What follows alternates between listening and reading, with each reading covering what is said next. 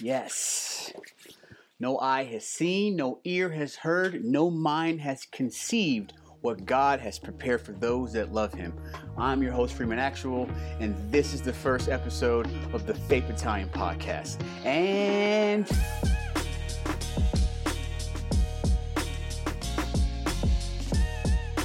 the tea is still hot. I am your host once again, Freeman Actual, and thank you for joining me on the first episode of the Faith Battalion podcast. If you got some time, grab your Bible, crack open the book of John. We're going to be looking at uh, chapter 10. We're going to be looking at shepherdhood or a good shepherd and his flock.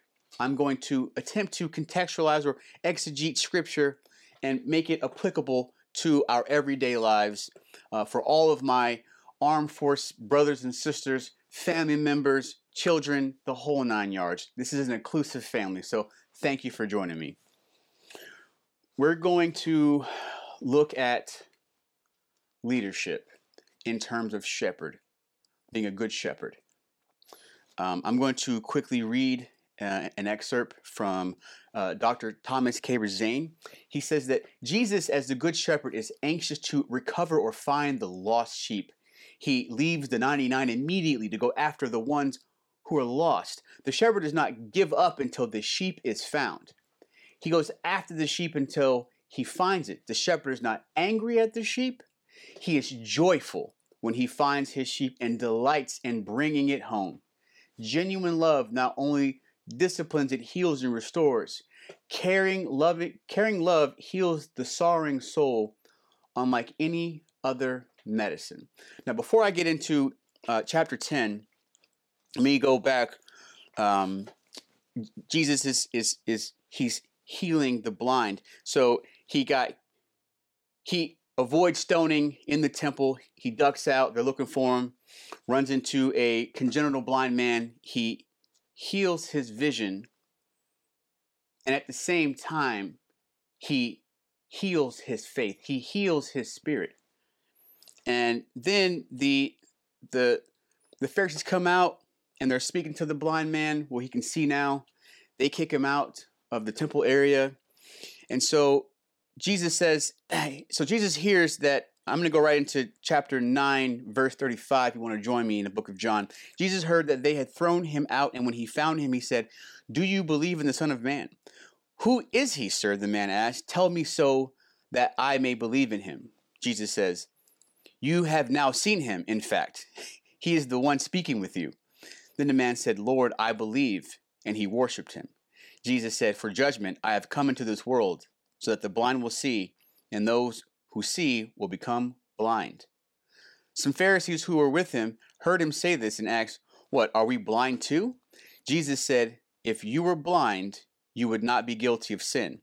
But now that your claim you claim you can see, your guilt remains. Bars. Let's go right into the good shepherd. So then Jesus says, I tell you the truth, the man who does not enter this sheep pen by the gate, but climbs in by some other way, is a thief and a robber. A man who enters by the gate is the shepherd of his sheep. The watchman opens the gate for him, and the sheep listen to his voice. He calls his own sheep by name and leads them out. When he has brought them all out of his own, he goes on ahead of them, and his sheep follow him because they know his voice, but they will never follow a stranger. In fact, they will run away from him because they do not recognize a stranger's voice. So Jesus used this figure of speech, but they did not understand what he was telling them. I'm going to attempt to exegete this uh, and, and, and, and contextualize this for you. What, what is the act of being a shepherd is a full time responsibility. Uh, not because this is a job, this is an occupation. This is a full life detail, much like um, my brothers and sisters who are in the military. This is a a a, a mental, physical, and uh, spiritual full 360. You have to maintain all of these things. There's this old adage where they say you're a soldier 24/7 and I seriously I believe that. The same can be applied to your faith. You are following the Lord Jesus 24 7. So the sheep let me go back to talking about what Jesus is uh, is explaining about leading the sheep to a pen. The shepherd, that like that's his full time responsibility. It's not just punching a ticket and walking his sheep places. He is fully responsible for all of them. The relationship that he has to establish with them is very personal. Dr. Thomas K. Razane said he goes after the sheep until he finds the lost one, and the shepherd is not angry at the sheep. He is joyful when he finds his sheep and delights in bringing it home. So when in this time frame, the they had these uh, communal folds where they would all pull their sheep together. They would open the gate, and then the shepherd would go to the gate. He would plant his rod down, and one by one they come up. He would examine them. He would look them over. He would see if there's something wrong with them, any injuries, do they appear sick. He knows each of his sheep. He knows what's good. He knows he he is aware of what has changed about their nature day to day. Um, one second. If you look at crossing a linear danger area, right? You have linear road here, and then you have a section here. You, you want to go from here to here. You're going to establish these gates, these checkpoints to go where everyone passes through and they go from one side to the other side and they pass through. You're going to have a soldier on both sides of this gate and they pass through. They are counted off individually, one by one that leader, that shepherd, is there to make sure that no one is left behind and no one gets lost. He is accounting for all of them. And when they file in, he sets them up in a cigar shaped formation. But I'm going way too I'm going way too far forward of my example that I'm trying to set. But um, for example, right, with myself, uh, when I was a recce medic in Afghanistan, now you could easily you know, like your your regular your regular medic, they'll have a little book that they'll have here, and they'll have a list of people, right? Allergies, uh, blood type, uh, medications, injuries. I took that and I and I tried to commit as much as I possibly could of that to memory because I needed to know. I needed to know my guy's blood type. I needed to know they had any allergies. I had a guy who was allergic to sulfur. Guess what? You can't have any morphine. Sorry. And this is me, this is pre TXA, so relax. Um, I had another guy who he, he was taking some behavioral health medication, but when he didn't take it, he got really claustrophobic. We went on these um these these convoys, these security uh, convoys, and so he would. I knew he was something was wrong with him started to rock back and forth, and I was like, oh man, here it comes. So what I did, I had to ensure that he could function right. So I kept a little stash of medication just for him. And by the time he made his way to take his helmet off in the back of the vehicle and the body armor came off and he's rocking back and forth and he's grabbing his legs. No, no, no, no, no, no, no, no, no, sir. You take your medication? I didn't, doc. Here you go. Put that down. No big deal. I, I'm spending time with these people. I'm forming relationships with them. I'm knowing the ins and outs. I'm talking to them about their family, about their children. I want to know all of those small, nuanced things. I need to be aware of their their their mental status, their physical status, and their spiritual status. This is the relationship that that the Lord wants with us. This is the relationship that that Jesus is, is ushering us in to that pin. When that rod raises up and we go on in, that rod came back down. He expected the other sheep with the pre-combat checks and pre-combat inspection, or this. I mean, leading them from the field. So this is post, right?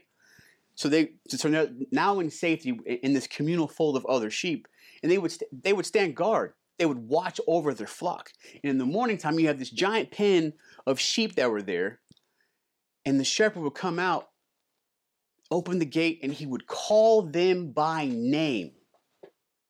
And they would come out individually. He, he called them out.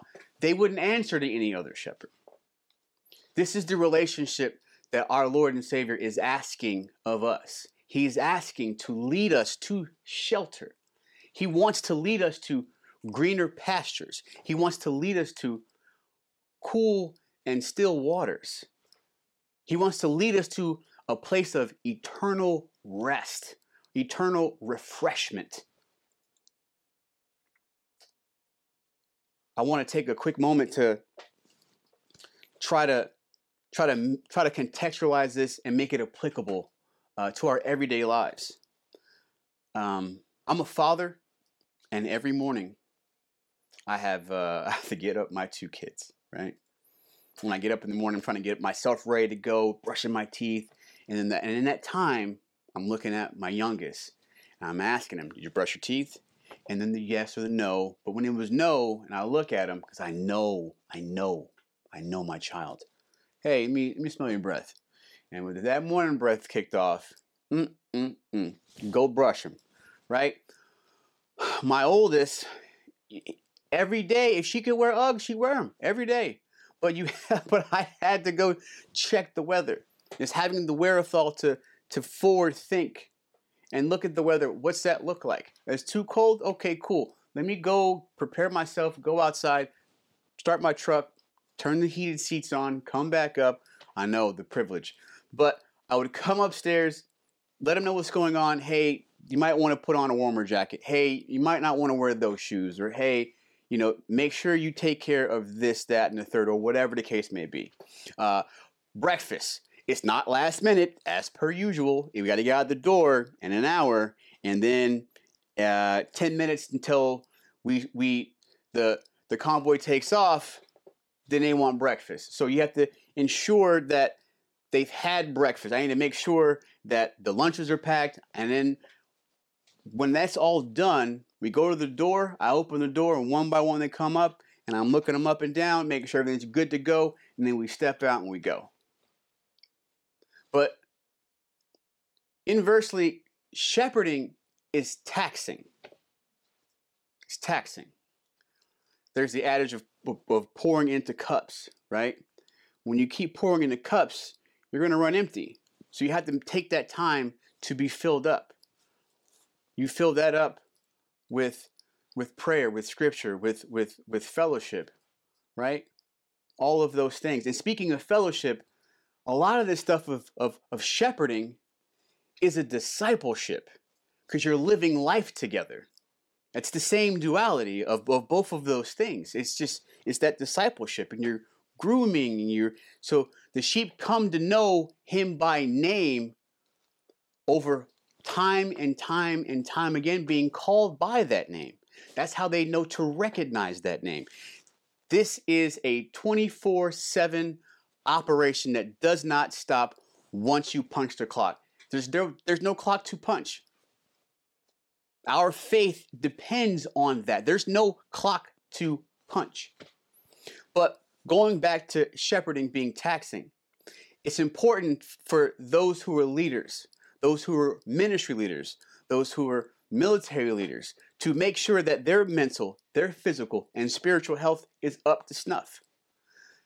I'd say one of the biggest things for me, how I feel myself, is is with physical fitness and spiritual health. I, I combine those things.